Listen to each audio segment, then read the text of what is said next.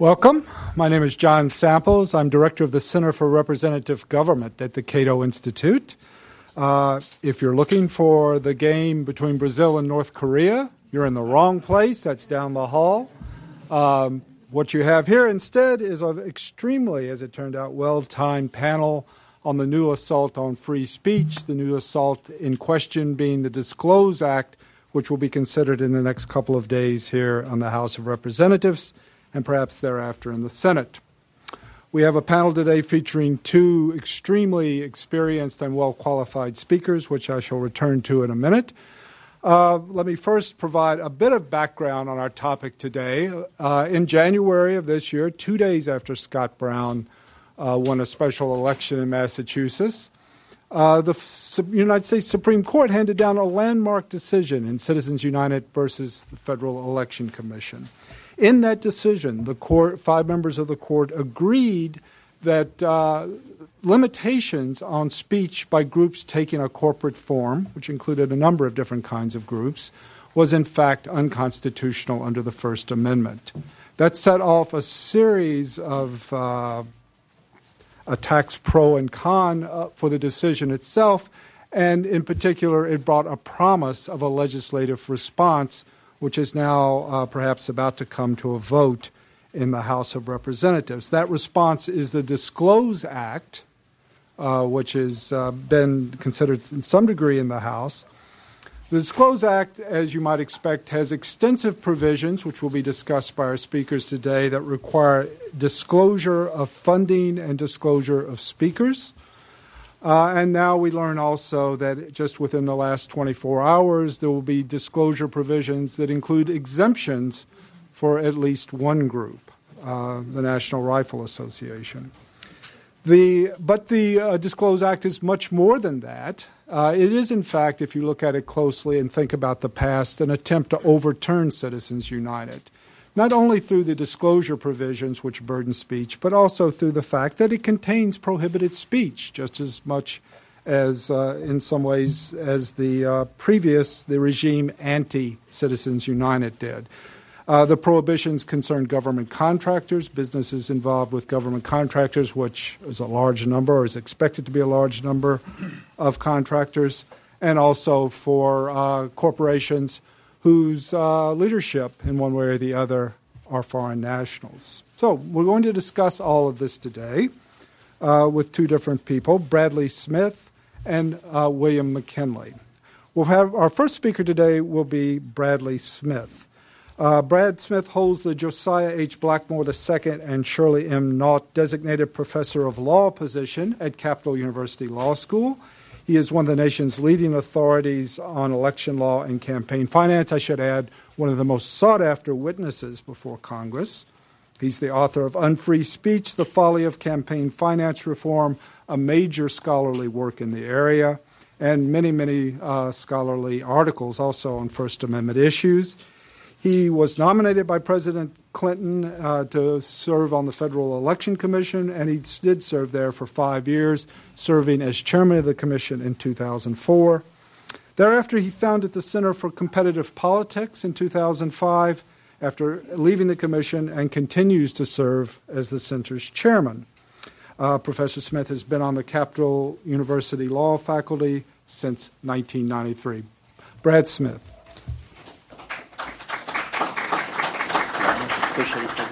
Usually we, we speak from. Okay. Thank you, John. Um, appreciate the uh, introduction here. Um, the point I want to make about the Disclose Act, would it be better if I stood at the podium here? Maybe people can see me better. Yeah, typically uh, people stand at the podium. Get a little better Sorry. look here. Okay. Um, again, thank you, John, for that introduction. Thank you all for uh, coming out here today.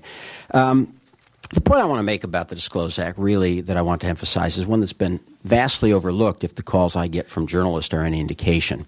And that is that the Disclose Act is not merely a law that attempts to burden speech through excessive disclaimer and disclosure requirements, such as as many as five separate announcements as to who paid for an ad in a 30 second ad. But it is also an ad or, or a proposed law that flat out prohibits a great deal of political speech that was lawful even before the decision in Citizens United. And this is very important. I've heard a number of journalists say to me, well, these are the uncontroversial you know, provisions, uh, coordination, government contracts. I'm like, no, no.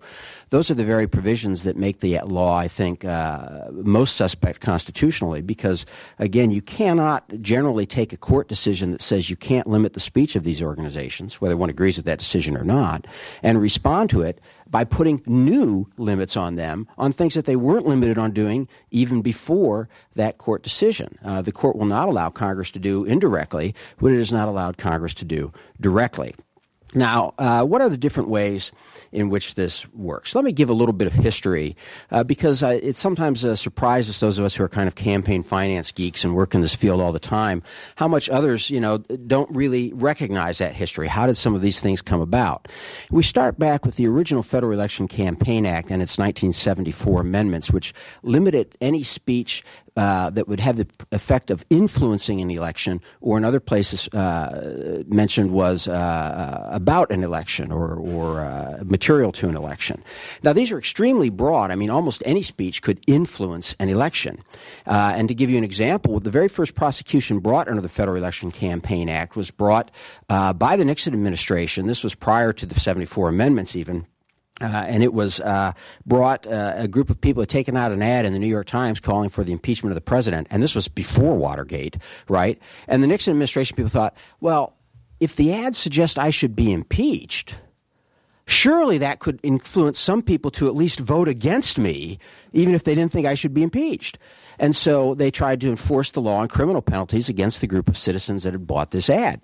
Um, and the court said, no, you couldn't do that. And eventually, in the Supreme Court, in Buckley versus Valeo, after the 74 amendments, the court said you simply cannot have such a broad standard governing all political speech in America. I mean, almost anything people say might influence an election. Uh, you know, gee, the economy is really bad. Going to do arrest me? I mean, that might influence an election if I say that to the wrong person. Um, and so uh, the court divided this. They said you've got to be only regulating speech if you're going to regulate it where there's a compelling interest, and that would be speech that expressly advocates the election or defeat of a candidate. But the court went further and said, what does that mean to expressly advocate the election or defeat of a candidate? And so they gave suggestions, and it was a pretty narrow group. It was uh, uh, phrases such as vote for, vote against, support, defeat, reelect.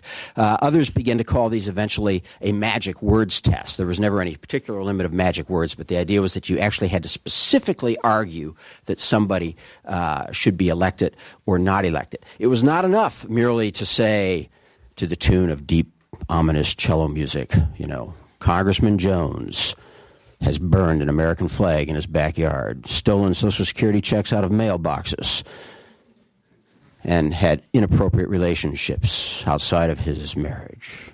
Call Congressman Jones and tell him we don't need his agenda for America. And you'd say, wow, you know, I don't want to vote for Congressman Jones, but of course that was not an election ad, right?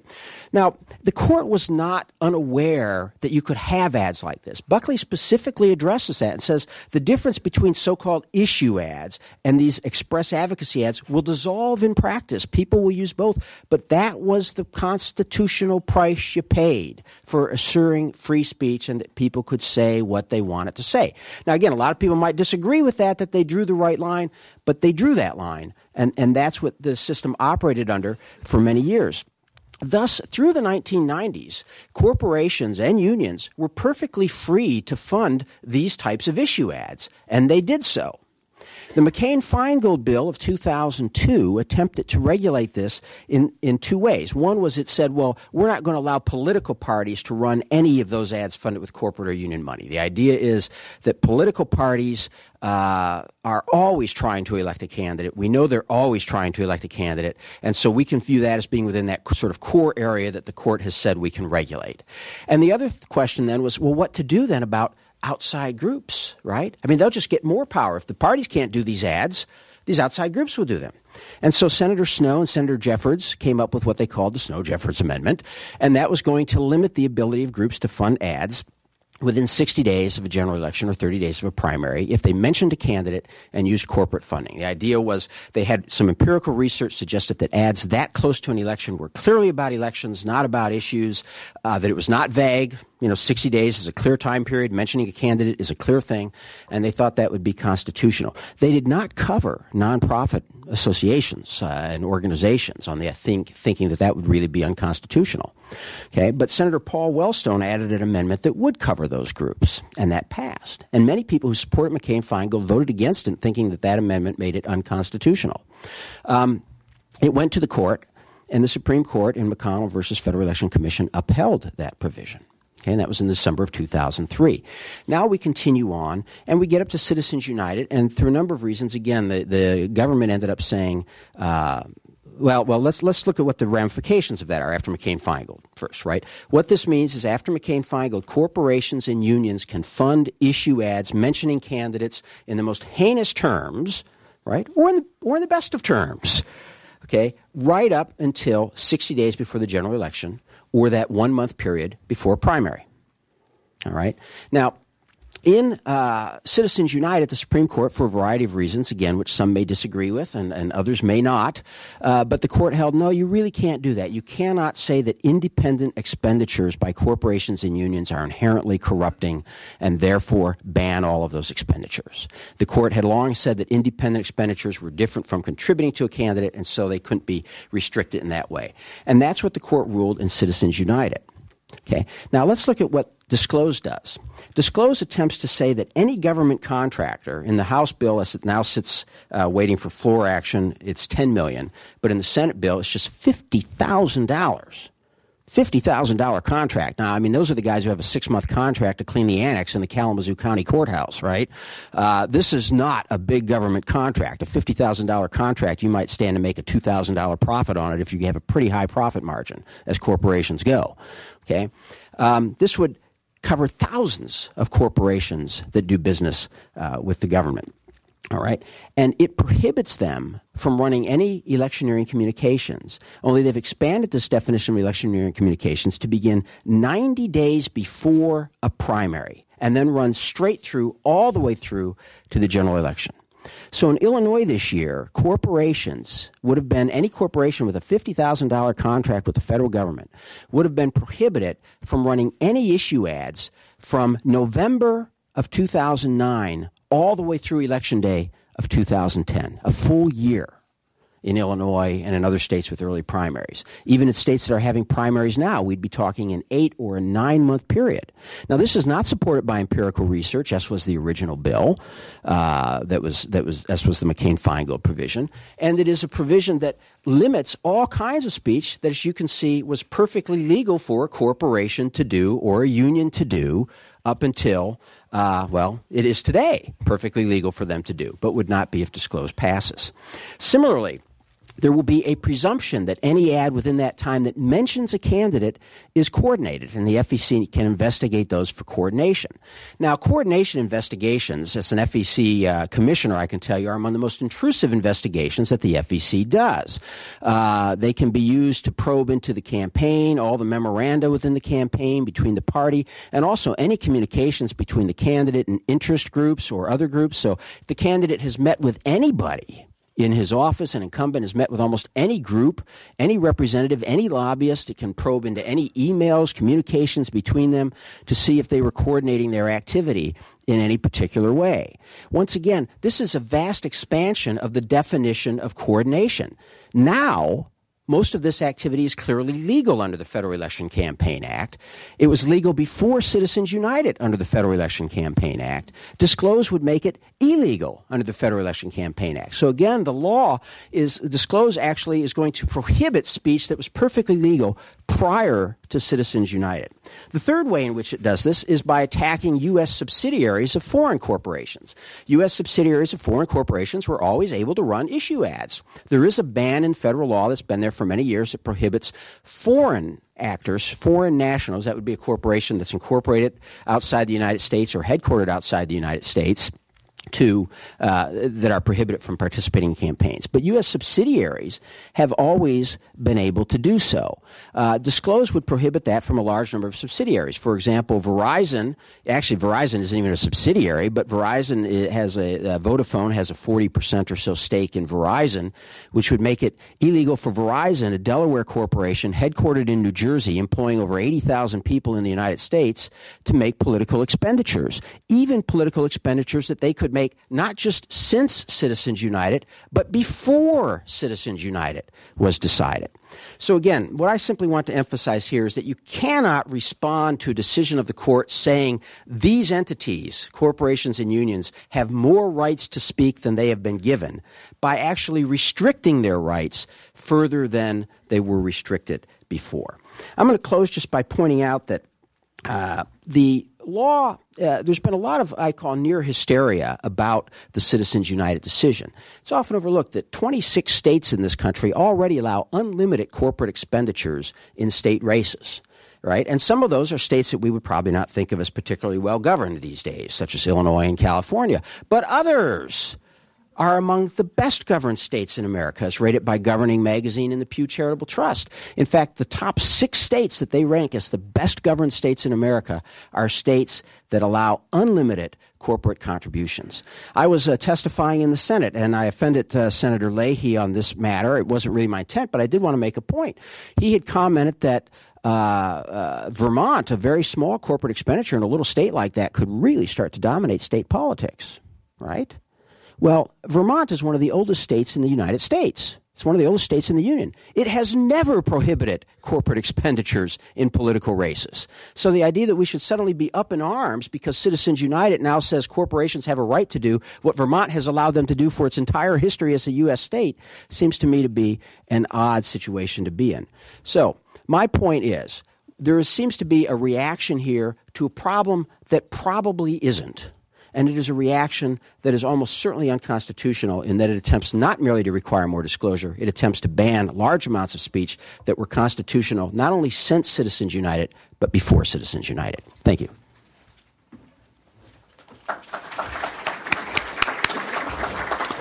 Oh, thanks, Brad. I just wanted to point out, which I didn't before, is that after our next speaker, you will have an, a, a, chance for questions and answers. So as you listen and you have questions about the bill, about the future, what the future might look like, keep your questions in mind because there'll be a chance to ask them. Our next speaker is William McGinley. He is a partner at Patton Boggs, where he advises a wide range of clients on political law issues. Specifically, Mr. McGinley advises federal and state candidates, political party committees, political action committees, donors, political vendors, and grassroots lobbying and issue advocacy organizations regarding campaign finance, tax, corporate ethics, and broadcast compliance issues. He also advises corporations and trade associations regarding the formation and administration of PACs, their political activities and communications, and ethics matters.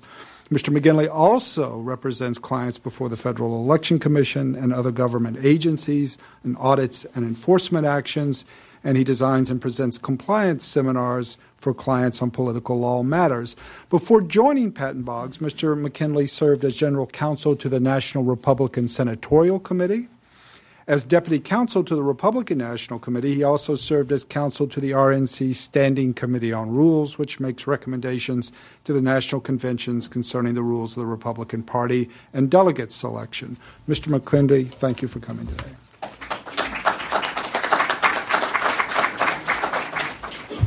Well, thank you very much for the opportunity to be here today to discuss this uh, important issue. Uh, as a a practicing attorney, I always have to give the disclaimer that I'm appearing today in my personal capacity and not on behalf of any client, and that the comments I'm presenting are my personal views and not those of any client or other individual or organizations. Uh, I thought Brad did an excellent job of teeing up some of the overall constitutional issues of the Disclose Act. And what I'm going to do today is focus a little bit more on some of the granular, practical issues that groups, candidates, and others will experience. And yes, I said candidates under the Disclose Act. The Disclose Act is actually far reaching, not only in its prohibitions, as Brad explained, but the reporting regime will actually, as you'll see, become a punishment for speech to those that want to engage in political activities. So, what am I going to do? I am going to discuss three topics. The first one is, is that the Disclose Act actually removes the ability of a political speecher to control his or her own message. And we'll talk about this as far as the disclosure provisions. There are a lot of unintended consequences in this legislation that are going to basically result from the vague terms and provisions regarding the, you know, the disclosure provisions, but also the prohibitions. And finally, I'm going to touch upon a little bit of historical precedent. We've seen this type of situation before. Uh, in 2000, Congress hurriedly passed the 527 disclosure bill that was intended to regulate unregistered 527s, these organizations that basically had to file an SS4 to establish themselves as a 527, and they were running advertisements that would reference a federal officeholder or candidate. And what Congress did is they passed a disclosure bill requiring them to register and report with the IRS so that they could disclose their receipts and disbursements. And we'll talk about some of the un- unintended consequences of that bill and how they relate to the Disclose Act. Uh, first, you know, the Supreme Court stated and this was very important. For those of us who practice in this area, it was refreshing to see Justice Kennedy's opinion recognize what actually happens in political debates. That political speech is not this well thought out, carefully planned, linear process. You don't start in January of the election year, plan it out, and don't deviate from it all the way to November. It's give and take. And it's give and take because your opponent says something, you react. You want to say something to draw your opponent out. And so there's a lot of give and take, and you need to be very nimble when you're engaging in political speech. The Disclose Act, through a lot of these provisions, destroys the ability of these political speakers to react in this way. Number one, it confers a competitive advantage on, your, on, on a political speaker's opponents. And how does it do this? Number one, if you're incorporated, whether a for profit or a nonprofit, whether you're a C4 battling on an issue or, as the way it's currently drafted, if you're a candidate committee that is incorporated as a nonprofit corporation, the foreign national certification that every corporation is required to be filed will apply to those individuals, to, to those organizations. What does this mean? Before you can even engage in political speech, before you can receive contributions, before you can receive donations, before you can make expenditures, before you can make disbursements for electioneering communications, you basically have to register with the federal government. What this is is basically a prior restraint on speech. Because absent the prior registration, you're in violation of the law, simply because you've chosen to take the corporate form. You need to certify that you don't have any foreign nationals in the decision making line of command in your organization, and if you're for profit, that you don't have 20% or more foreign ownership in the, in the organization. This is basically going to require, and the other, the other issue is it requires the disclosure of transfers.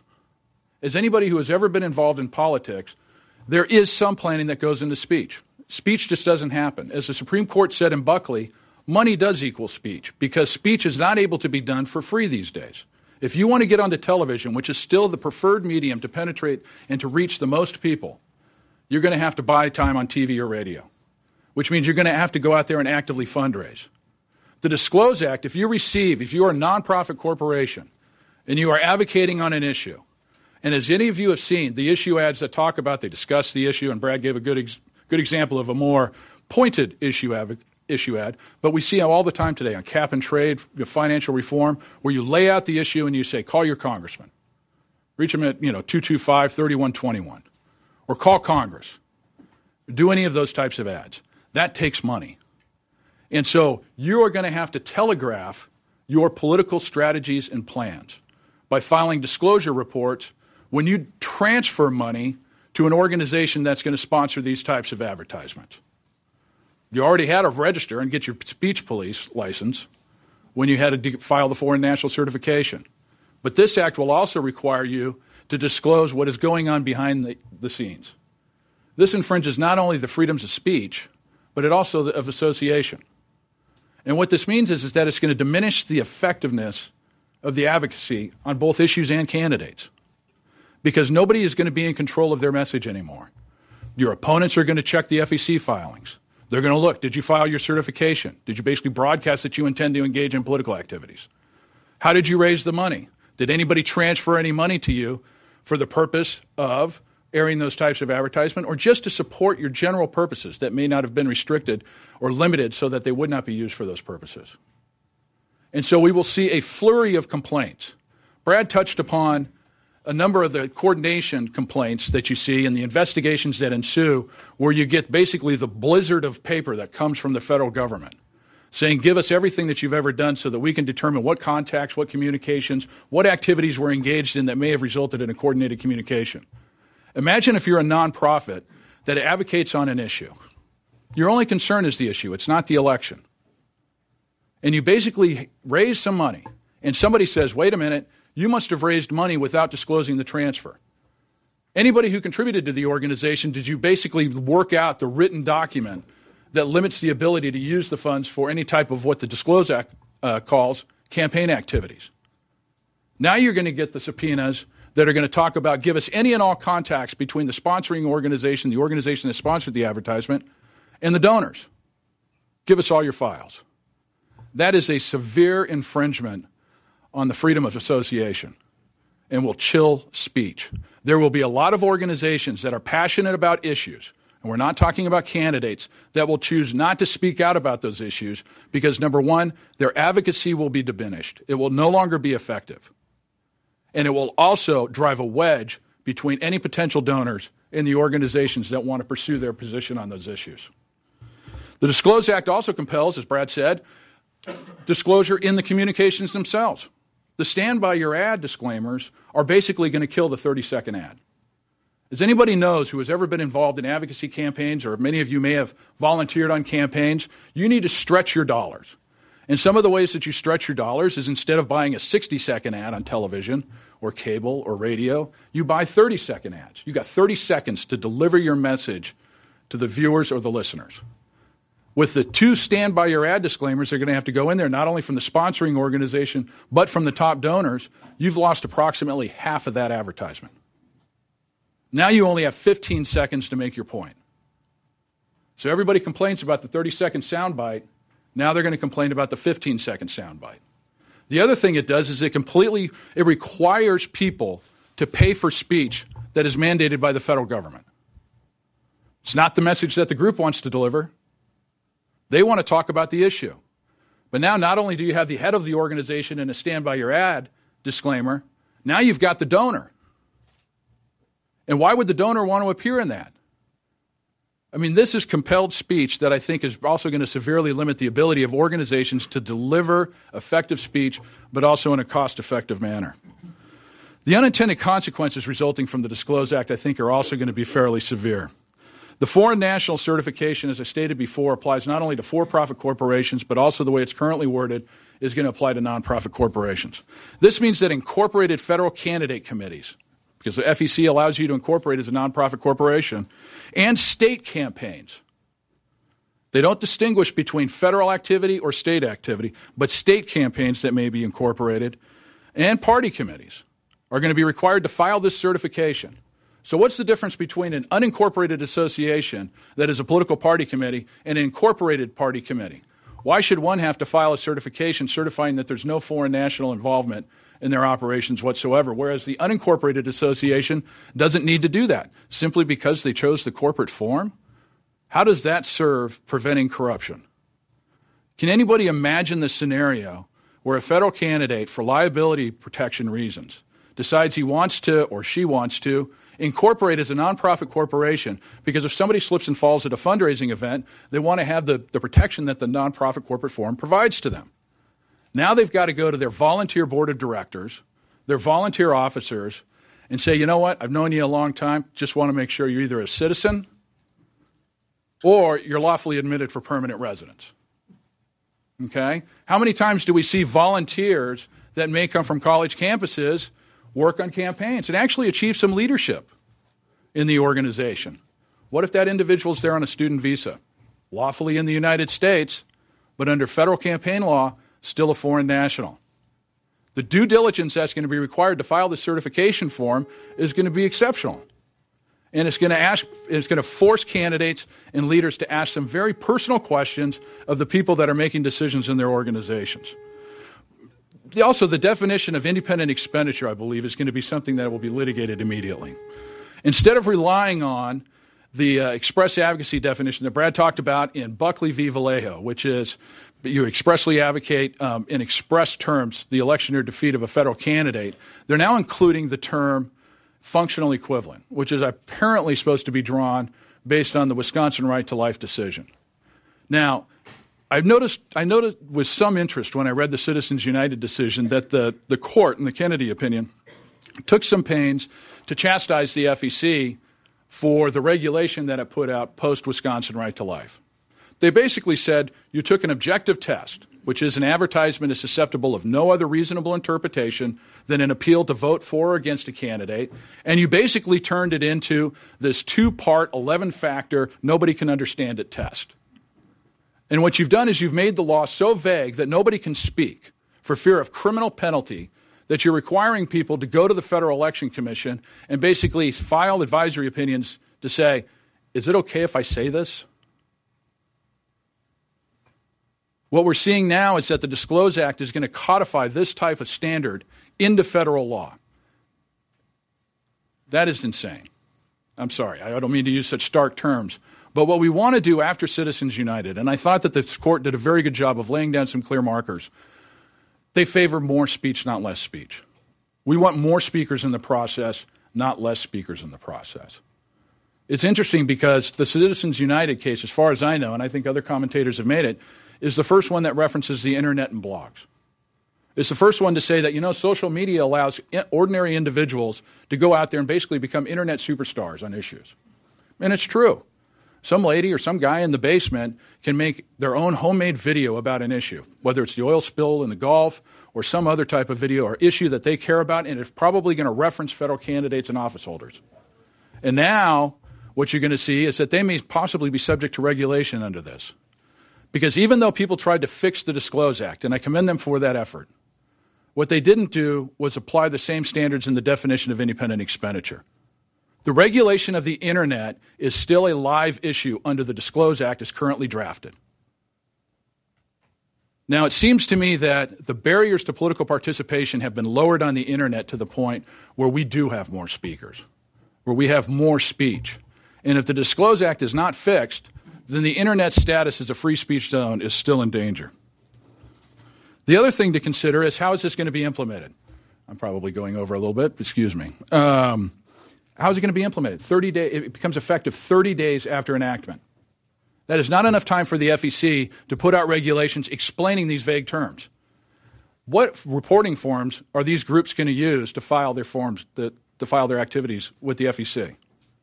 The FEC is required to create the forms, send them to Congress for approval. That will not happen with 30 days. There will be mass confusion if this is passed. And it will take effect right at the height of the 2010 election season. So not only will you have the campaigns and the party committee struggling to figure out, well, what form and how do I file the certification about the foreign national issue, but the groups that are actually raising money and spending money, how are they going to disclose the required information that's supposed to be filed with the FEC? You can't file it electronically. You got a PDF and affidavit? How, what form is this going to take? And so there's a lot of practical hurdles here with the Disclose Act before we get into the fall elections. And finally, I said I was going to talk about some historical precedents, and that is the 2005-27 disclosure law. And basically, what that did is it was a reaction to the 527s that were running ads referencing federal candidates and office holders. Congress didn't like it, so they passed a law and said you got to register and report to the IRS.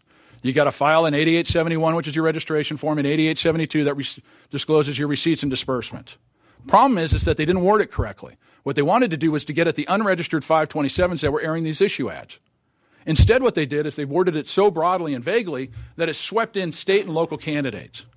And many of us who have been doing this for a while remember what was happening after this law was enacted. State candidates that did not file the forms with the IRS were having complaints filed against them by their opponents saying, you owe 35% tax on every dollar you've brought in and every dollar you've spent. And if you're a statewide gubernatorial campaign, fully registered and reporting with the state election agency, now you are looking down the barrel of the IRS gun saying, Where's the 35% tax? We've seen this before. People need to slow down on this and think about the practical implications of this law. Because what's going to happen is we're going to have a mass state of confusion in 2010 if this law is enacted as currently drafted.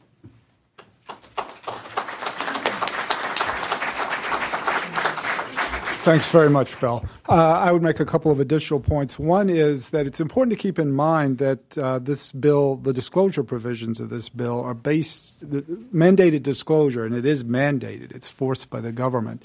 Disclosure is generally justified in a First Amendment context by the fact that it gives more information to voters. It gives voters information that they presumably want, and then it can help them uh, form their vote and cast their ballot uh, better, perhaps even make it more closer to what they want to do.